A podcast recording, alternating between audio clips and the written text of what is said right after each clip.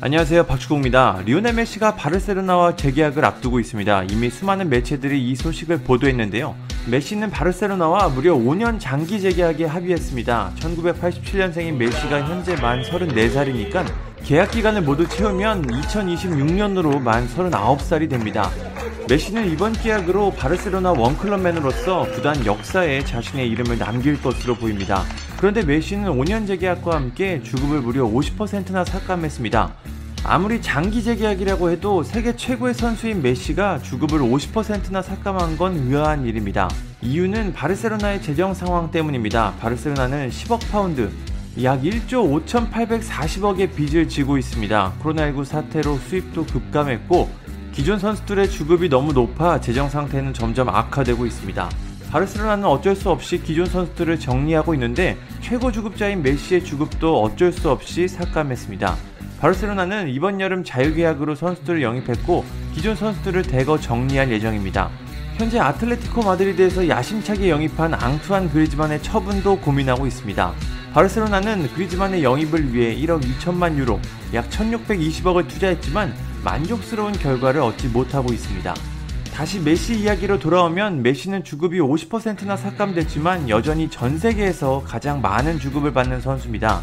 영국 언론 더선은 주급이 50% 삭감된 메시가 여전히 전 세계에서 돈을 가장 많이 버는 선수라고 소개했습니다. 메시는 주급으로만 120만 파운드, 약 19억을 받게 됐습니다. 그 전에는 약 38억을 받았다는 이야기인데요.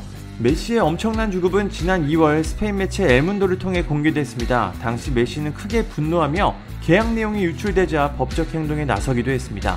메시의 주급은 정말 놀라운 수준이지만 메시는 전 세계에서 가장 축구를 잘하는 선수입니다. 전 세계 최고의 선수에게 주어지는 발롱도르를 무려 6번이나 받았고 바르셀로나를 대표하는 선수입니다. 메시의 실력과 스타성으로 바르셀로나는 많은 수익을 얻고 있죠.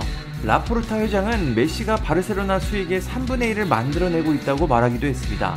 주급이 높은 것은 명백한 사실이지만 메시가 그 이상의 수익을 만들어내고 있다는 뜻입니다.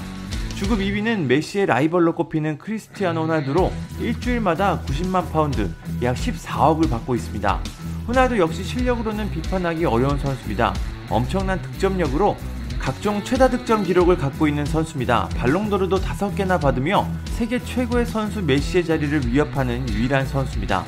팀을 옮기면서도 꾸준한 득점력을 보여주고 있고 1985년생으로 만 36살의 나이에도 어린 선수들에게 전혀 밀리지 않는 모습을 보여주고 있습니다.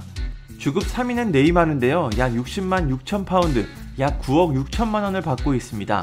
네이마르는 전 세계에서 가장 비싼 이적료를 기록한 선수입니다. 바르셀로나에서 파리 생제르맹으로 이적하며 이적료로 2억 2,200만 유로, 약 3천억을 기록했습니다. 최근 PSG와 재계약을 체결해 최대 2026년까지 파리에서 활약할 예정입니다. 주급 4위는 바르셀로나를 떠나 아틀레티코 마드리드로 이적한 루이스 수아레스입니다. 수아레즈는 주급으로 57만 5천 파운드, 약 9억을 받고 있습니다.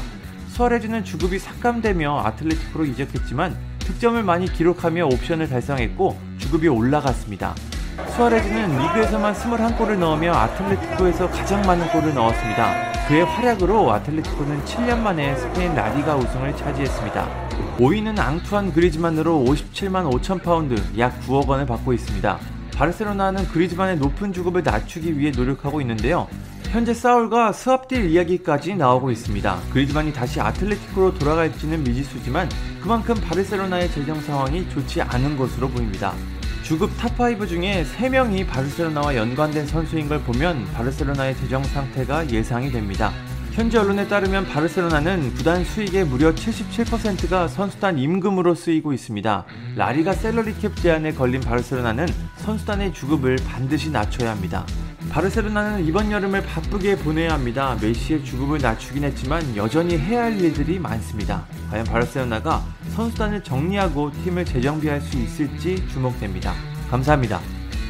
구독과 좋아요는 저에게 큰 힘이 됩니다. 감사합니다.